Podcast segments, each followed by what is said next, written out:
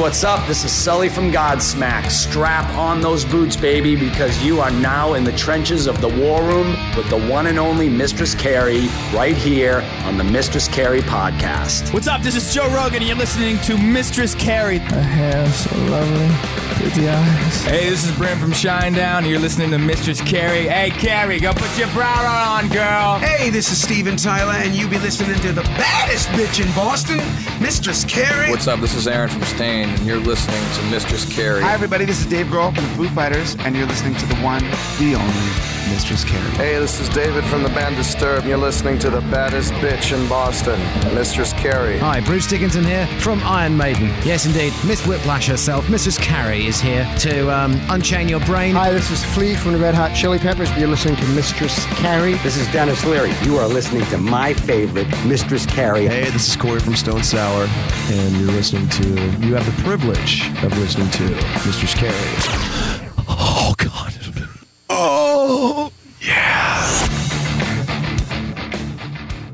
It's Mistress Carrie, reporting for duty from MCHQ for episode 146 of the Mistress Carrie podcast. And before we get to this week's guest, Johannes Eckerström from Avatar, I want to let you know what's new in the shop at mistresscarrie.com. If you're a guitar player or you know one or you just like to collect guitar picks, you can now get a 10 pack of Mistress Carrie guitar picks in the shop. Log on to mistresscarrie.com and click shop, and you'll find guitar picks, beanies, t shirts, hoodies. You can outfit your bar with a 7 in 1 bartender tool, coasters, pint glasses, and shot glasses. There's Mistress Carrie sticker packs, coffee mugs, and if you're headed to a sporting event or a concert, check out the approved clear plastic waist bag. You'll find all that and more in the shop at mistresscarrie.com. My guest this week is the lead singer of Avatar. His name is Johannes Eckerström, and now is out on the road supporting Avatar's latest album, Dance Devil Dance. They'll be in Boston on May 24th at the Paradise Rock Club. So I thought I'd catch up with Johannes to talk about songwriting, working through the pandemic, the distinct differences between growing up in the US versus growing up in Sweden. We talked about touring and the passion of metal fans, and we talked about his collaboration with Lzzy Hale on the latest album. So, allow me to introduce you to Johannes Eckerström from Avatar. Johannes, nice to meet you. Nice to meet you too. How are you? I'm good. Thanks for coming on the show. Happy to be here. Congratulations on the release of the album. You must be happy to finally have it out.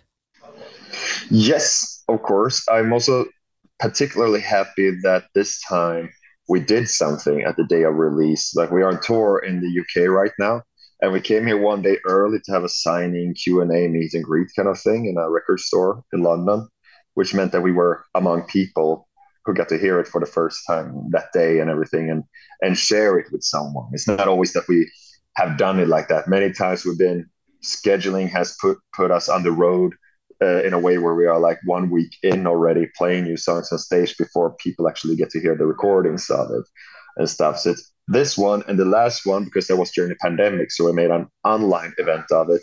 Has been the two where we really truly mark the beginning of something together with others. So no, this, this that was nice, and uh, from there on, it's even nicer now when it's out there in the world and people can build their own relationship to it.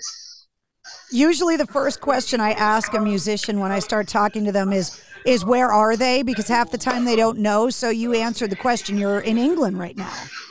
Well, now I'm in Scotland actually. Oh. So we're up in in Glasgow. When you start working and and start the process of of working on a new record, Hmm. it kind of kickstarts this whole machine all over again. The songwriting Oh, yeah. process, the recording process, and then working on all the visuals, the videos, figuring Hmm. out the single. How long ago did that process start for this album for it to just get released? This had an earlier start than most because, again, because of the pandemic that we put out Hunter Gatherer, we chose very early on to not postpone it, postpone the release, uh, like because even if we wouldn't be able to tour it to promote it the way we wanted to, still artistically, eh, every album belongs first and foremost to the time it was written in. and people knew our audience knew that we were working on it and had finished it. We have been very open about it, and it would feel not fair to to people who you know who we who are into us and supporting us to not putting out putting something out at that time. So, uh, but then of course we couldn't tour as much as we as we otherwise would have. So that was me, a reason a lot of bands didn't want to release a record because they wanted to be Yeah. able to tour and play the songs. which which I can get, uh, but also the other side of it again is like it would have been a mentally it didn't make sense to us to release something when it would feel old to us. Like we, you know, it's a it's a if you put music out in the world. I mean, it.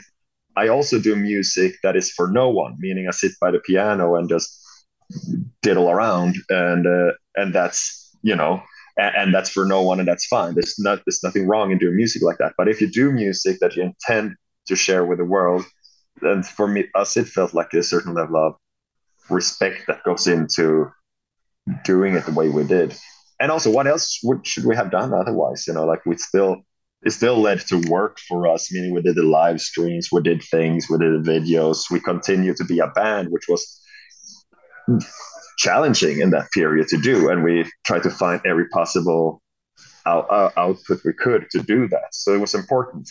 But in the lack of as many outputs for that as we would usually had meaning go on the road and everything um, i kind of um, for me it started with i did a little folder on my computer that i named solo thinking okay i have all this time in the world now to write music maybe i do not avatar for a bit what would that be like and you know, I did a couple of bad ideas, and then one idea was good, and then I wanted to send it to Jonas right away and have him uh, re-record my uh, my crappy guitar playing. And oh, this is an Avatar song now. Okay, we're off to the races.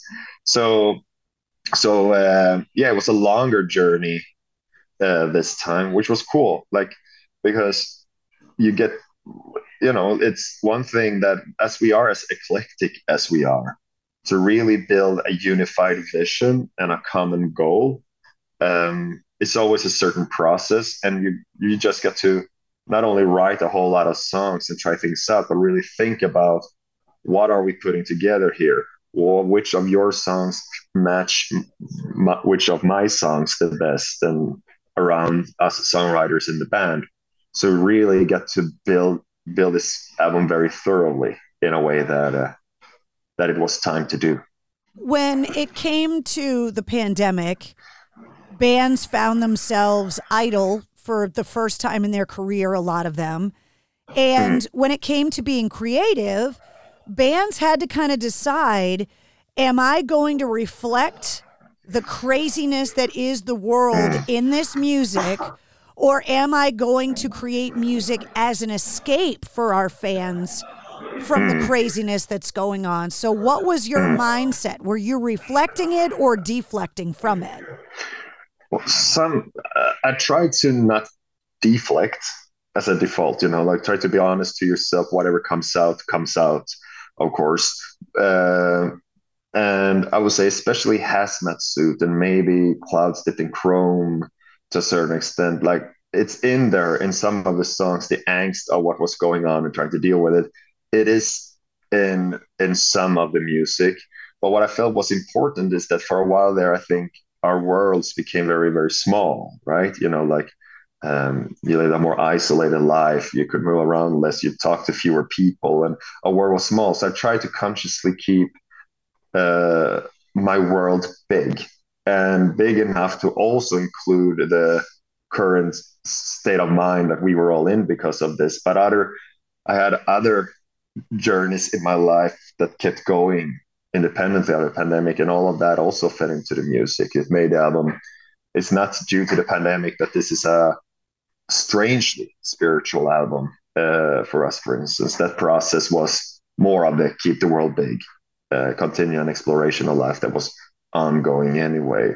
So I mean, it's I guess so. It's a 2080 division probably, but none of it, uh, none of it I would call a deflection because I still what we do still is very very rooted in who we are and where we are in life at any given time. So you know, it's not a it, you know it's not a it's not an album full of stories about people that aren't us, so to speak.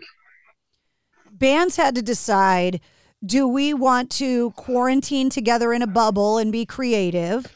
Uh, some bands are lucky enough to have their members all close by. Mm. Then there were other bands who had international members and they weren't able to even be in the same country for long periods mm. of time. How did that affect the band? Were you in Sweden? Were all of the members in the same country? Were you able to get together or did you do all of this electronically?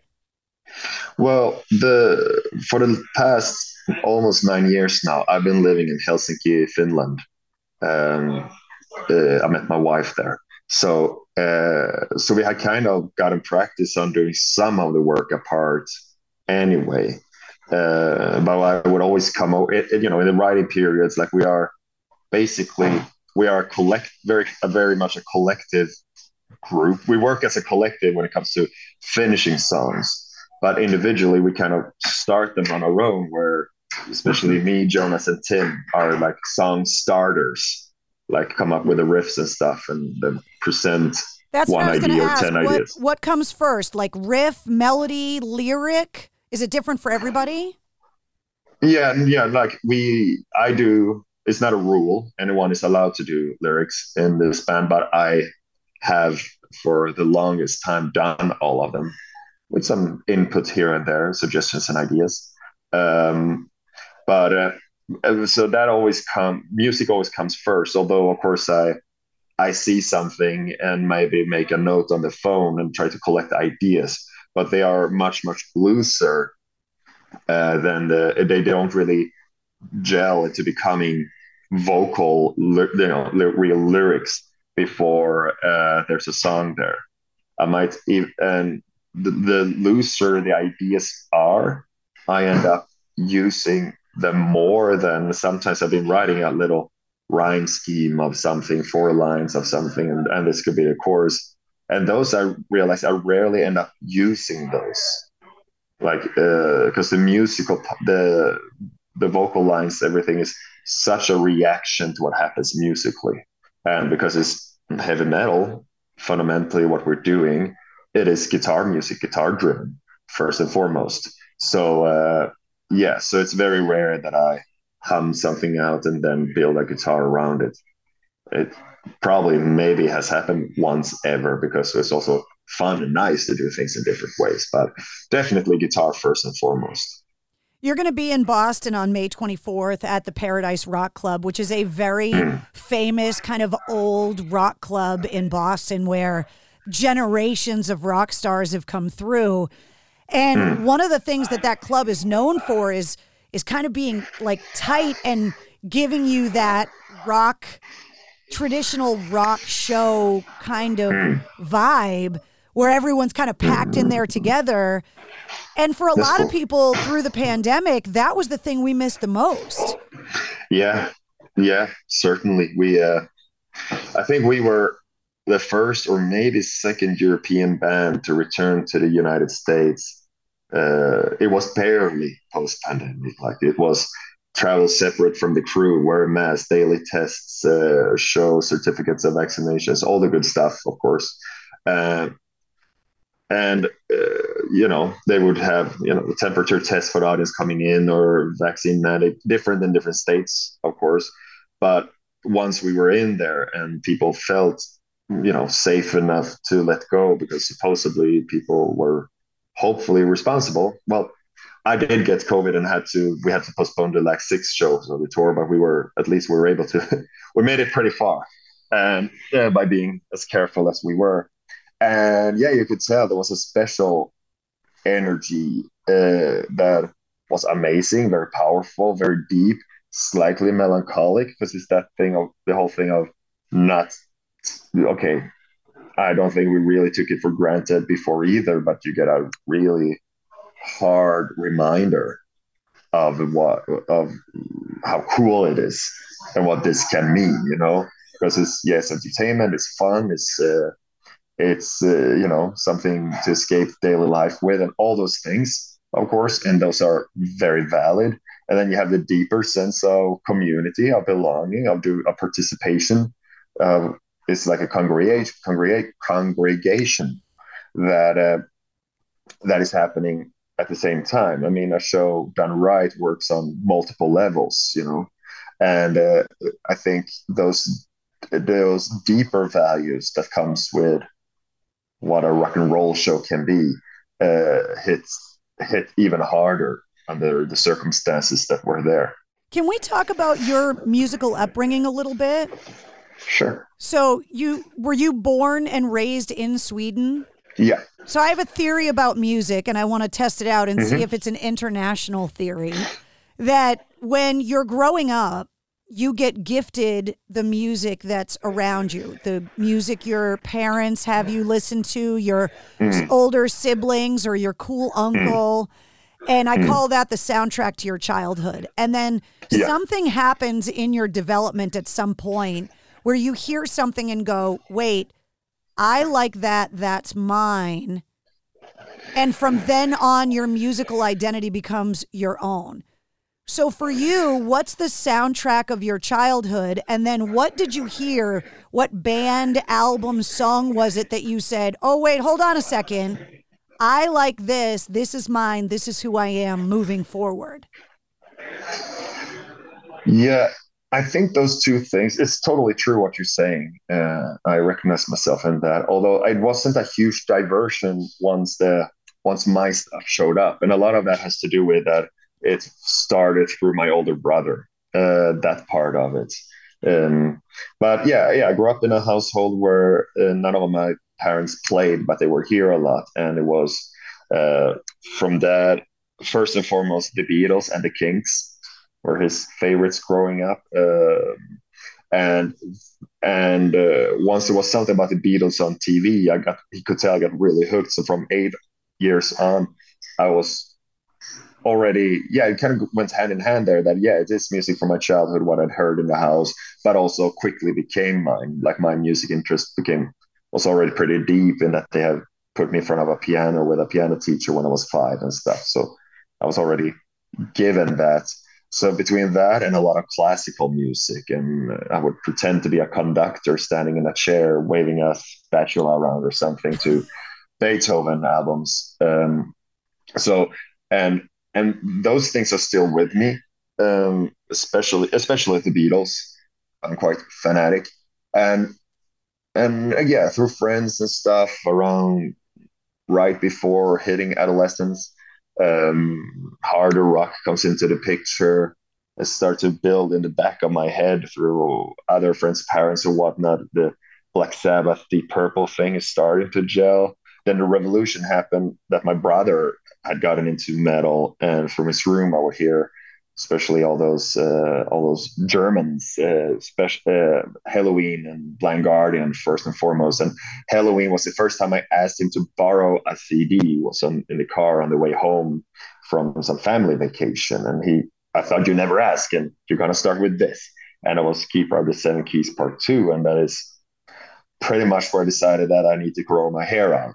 And I was 12, going on 13 when that happened, and the journey begins there. And then, of course, as any addict, you go for heavier and heavier uh, substances to use, and uh, it's that typical journey of from from speed metal, power metal, and classic hard rock and heavy metal, start to go into the black and death metal stuff. And uh, as much as I like a lot of black metal, death metal is definitely more my musical home, and that's true also for the whole band. I think. Uh, no, I know it is. So death metal plus the classics, um, the the from I don't know stuff released between 1970 and 1985 or something is where we find our musical home most of the time. The, and and then just kept going. Like I went also to so gymnasium is roughly the equivalent of a U.S. high school. In those years, I went to a, I was in a music class. So half the classes were music related uh, band, uh, individual vocal lessons, arrangement, music theory, and whatnot. And in that environment, with all those classmates being into whatever they were into, and uh, and everything meant that it was a, a, very eclectic place very early on. We were, we were all very diverse in tastes and insp- sources of inspiration and stuff. And I think in Sweden overall, when it comes to having a musical upbringing, it's a very encouraged thing. I think the thing is, do you know what town Fagersta is? No. Exactly, exactly. Uh, that's where the hives are from, and uh, a lot of tiny cities in Sweden have their own little hives, you know, and uh, which means that it's that the world doesn't seem so far away from young aspiring musicians, and the culture of of parents thinking it's a good thing for you to do in your free time. And Sweden is a very child friendly country where you encourage kids to really find their path and stuff. And I think this social safety net also means you can kind of afford to crash, burn, and fail miserably in your early 20s and still go on to figure out what you're going to do instead. You know, so there are all this like I, I know I have many friends from many different countries and the stop this guitar nonsense. You need to be a lawyer instead of whatever. Um, was never a part of really a part of any of our upbringings at the end of the day. I mean, maybe some some parents in the band had more question, questioning it more than others, but all in all, it's been very it's a very support supportive environment to pursue the arts. If you're Swedish, I would say. I think in America, you're you know, you start getting asked at a very young age, what do you want to be? What do you want to do?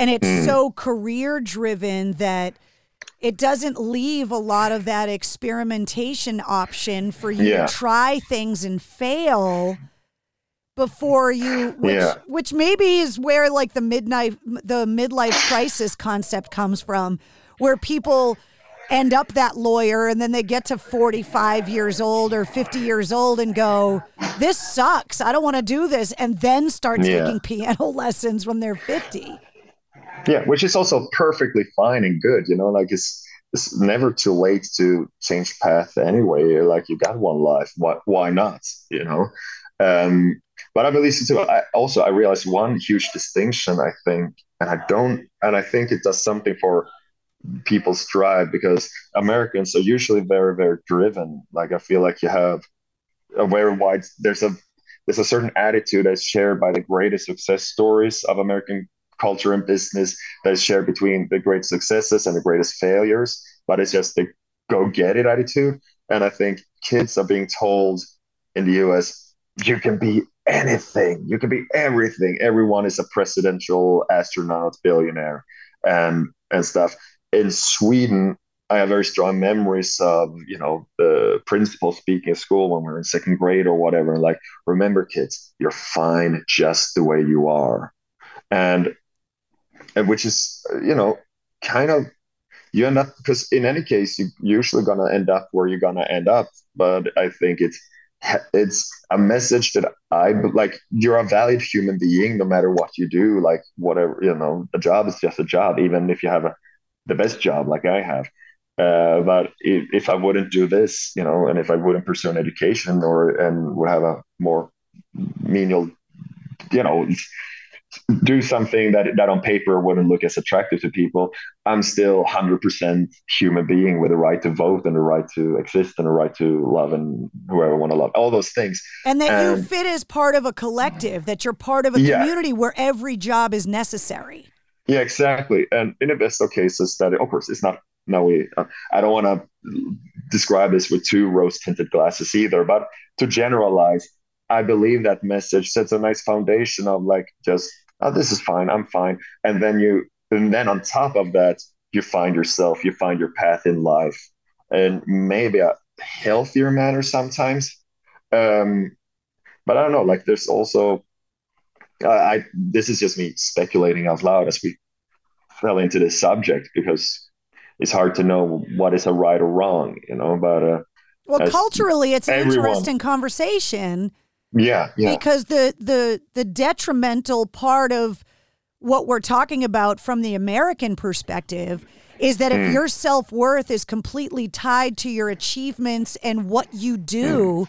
if that changes if you lose your job, if your company goes belly up, uh, say you're an athlete and you get injured and can't do what you were known to do, it's like you don't exist anymore. And that could also happen in Sweden. If that would happen to me now, uh, I would struggle with that too as well. I mean, saying these things out loud now to you in this conversation, I hope you know helps water that seed in the back of the head should I ever need to use it. And of course, it's very human. It is uh, to to tie up your identity to what your to what keeps your hands busy throughout the day, or also what relationships you're in and stuff.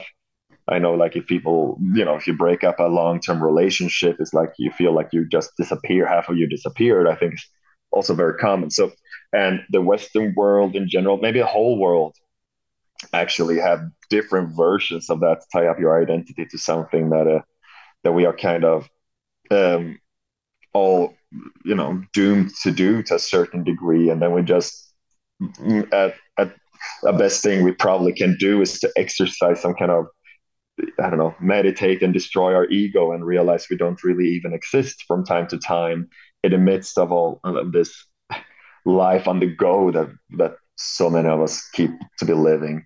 And just remember that it's all it's all it's all nonsense anyway. Then i kind of i like i like my particular flavor of nonsense that i get to spend my time dwelling in um, yeah i'm i'm content with my position when you were when you were growing up and you're studying all these music classes in school mm. were you also growing up learning multiple languages at the same time when when well, did learning English become part of your upbringing? Well, Sweden is one of the countries in Europe that never dubbed movies, children movies, sure, but uh, we grew up with subtitles, and we are a generation who got we get English. We, I started we started getting English in school from second or third third grade maybe. Uh, English classes started, but we also a modem was put into connected to our computer in the mid 90s and the internet is english first and foremost uh, so that was a training ground i happened to like pro wrestling and uh, so i would listen to english commentary and then the movies you know learning english from james bond hulk hogan and uh, whatever people saying in chat rooms uh, helped and then english is the not the only language, but the first language of rock and roll as well. So that became a path in. And then in my case, my mom is German, so so I was spoon fed that as well. So I thought I was a language kind of guy, except now I've been trying to study uh, both Italian and Finnish, and I'm you know, and uh, and I realized that oh no, no, no, I was given all of this for free, but you know, for but for uh, for the general public, uh, you know, the culture influence, uh, having such a small language that it's beneficial to you know English keeps showing up everywhere in international circumstances. Like it's the Latin of our age that is not just it's not so interesting that you speak English. You just speak it because you are where you're from. It's interesting when me and a guy from I don't know, let's say Morocco, meet in Thailand and can have a conversation on the lingua franca of our time. You know, that's cool. There's been research that suggests that the same part of the brain controls language, math, and musical ability.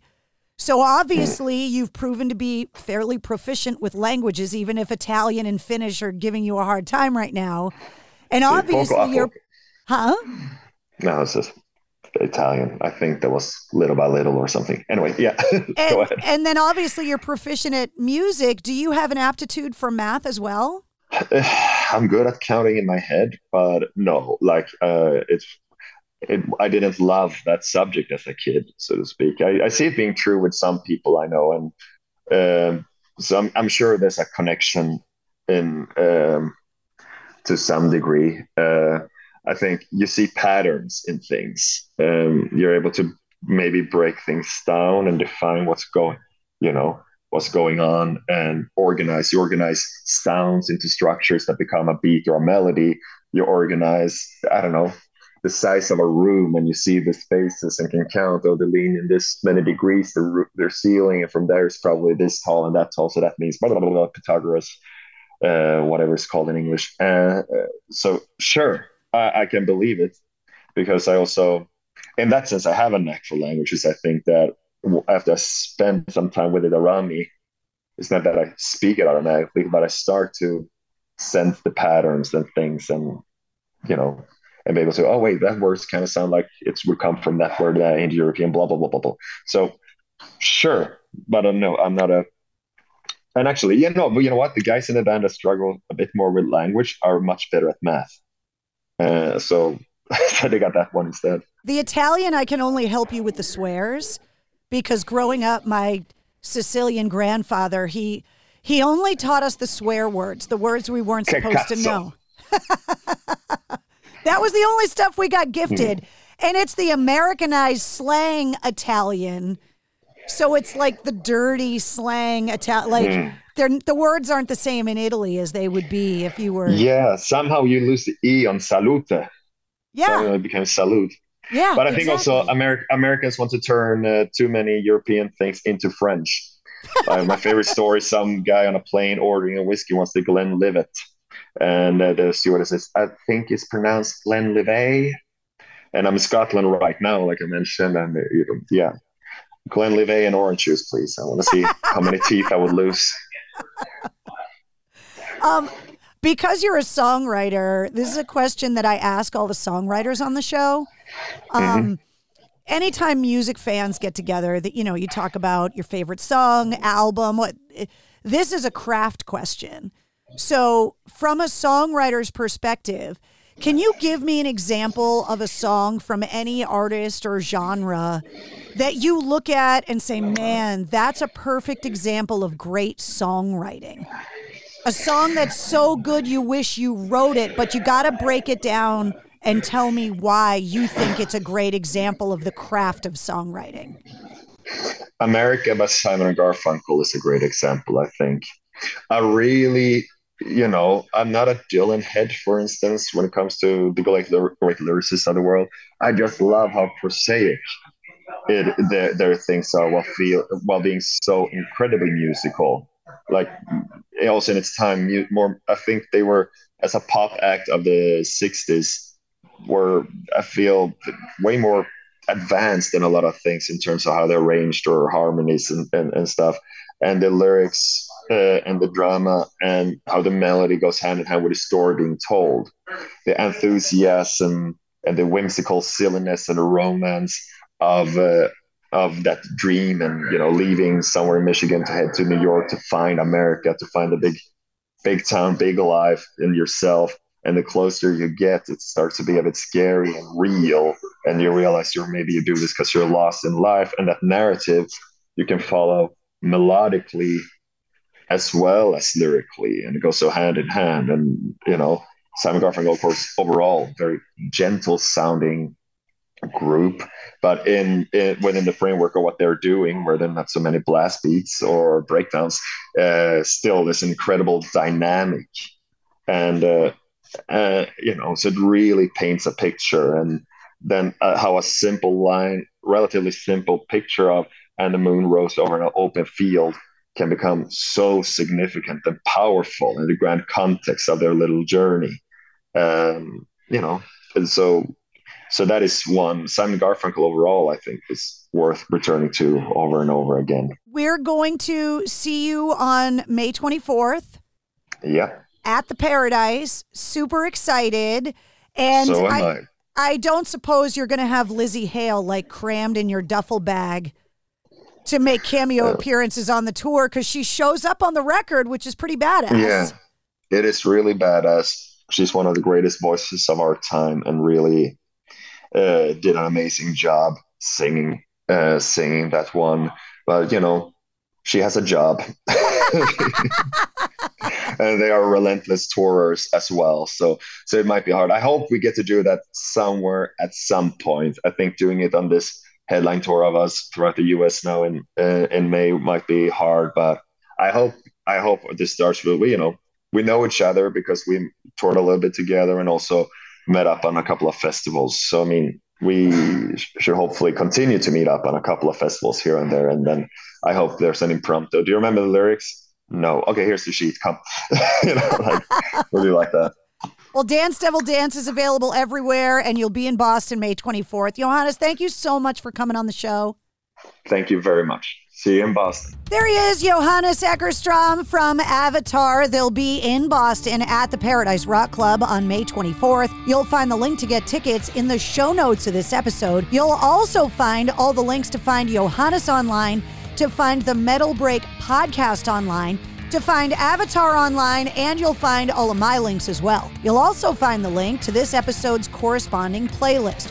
I make a playlist that goes with every episode of the podcast that features all my guest music and all the songs and artists that we talked about in the interview. If you liked what you heard, don't forget to like, follow, and subscribe to the Mistress Carrie podcast. New full length episodes come out every Wednesday. Plus, every weekday, you get the sit rep. The Situation Report rounds up all of your rock news, music headlines, and entertainment updates and you get it in around five minutes or so. Plus, you never know when we're going to release a bonus episode. And you can head to mistresscarrie.com to find more info on the podcast, the radio show, and my video show, Cocktails in the War Room. You'll also find my blog, my photo gallery, the concert calendar, and the online Mistress Carrie shop. The Mistress Carrie podcast, proud member of the Pantheon Podcast Network.